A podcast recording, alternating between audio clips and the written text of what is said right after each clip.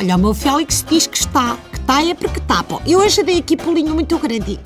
À telefonia sem fios para dar dos deditos de conversa sobre pessoas que me fazem realmente muita dó, muita dó mesmo. Eu parte-se-me o coração quando penso nelas.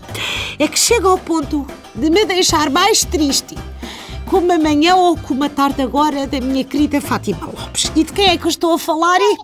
Exatamente. Dos candidatos independentes às autárquicas. E quem são estes queridos? Olha, é, por exemplo, o Isaltino Moraes, a Fátima Felgueiras, o Avelino Ferreira Torres e o Majori Valentim Loureiro.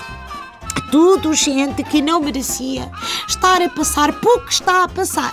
Porque é tudo gente que é amiga de ajudar as outras pessoas. De meu querido Pedro Granger não andava a fazer publicidade a eletrodomésticos, já o Majori, em Gondomar, os oferecia às pessoas. Sim, sim, não merecia isto. Nem ele, nem a minha querida Fátima Felgueiras. Porque, coitada, em vez de ter um partido a apoiá-la, tem um, um, uma coisa, um movimento, que é um movimento sempre presente. Bom, teve que se desenrascar. Agora, realmente, o nome do movimento não está legal. É que se a dona Fátima Felgueiras queria criar um movimento, ao menos que se chamasse Movimento Sempre Presente, mas não seja por videoconferência do Brasil. Penso que seria mais apropriado. Isso sim. Era movimento que lhe assentava bem. Mas vá, não se pode criticá-la por ela gostar de tirar uns dias para ir ao Brasil, sem avisar ninguém. Quantas vezes eu também não saio de casa para ir à praça sem dar cavaco ao meu gouveia? É, querido, sem dar cavaco ao meu gouveia, isto agora não me... Sendo como é o meu gouveia e o peixe todo que tem cavaco. Bom, as pessoas é que gostam muito de falar e vejam bem que vão ao ponto até de reparar na cor do saco da senhora que peço que era azul. E então que mal é que tem?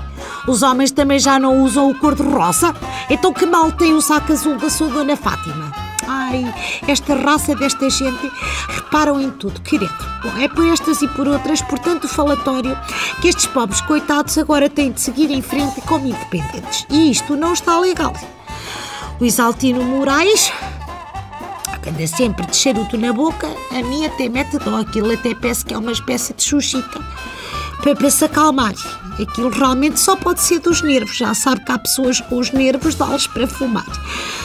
Ah, bom, já que meu confeia não é uma dessas pessoas. Quando vai a um casamento e fuma lá o charutito que o noivo oferece, dorme na sala essa noite porque eu realmente não posso com o cheiro. Fica-me assim a cheirar e a salão de choque, só que é, não gosto. Bom, mas isto era à parte. Voltemos ao senhor Isaltino. Eu acho que o melhor que o Isaltino tinha a fazer era desistir da candidatura à Câmara de Oeiras. Isso mesmo, desistia da Câmara de Oeiras e depois candidatava-se à de Sintra. Sim, porque como ele hoje em dia passa mais tempo no tribunal em Sintra do que em Oeiras, já ficava ali mais perto, era juntar o útil ao agradável.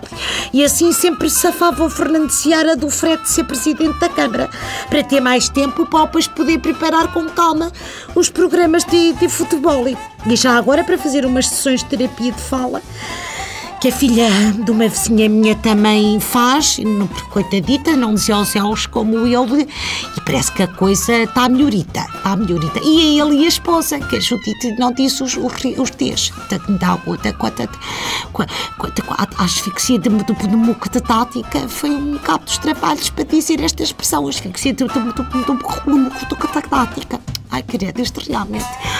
Há coisas a gente não dá valor à saúde, é o que é não dá valor à dicção quando a tem boa. Ai, querido, até amanhã se Deus quiser. Ó oh, Félix, fecha vidro, que isto gasta-me tudo dinheiro.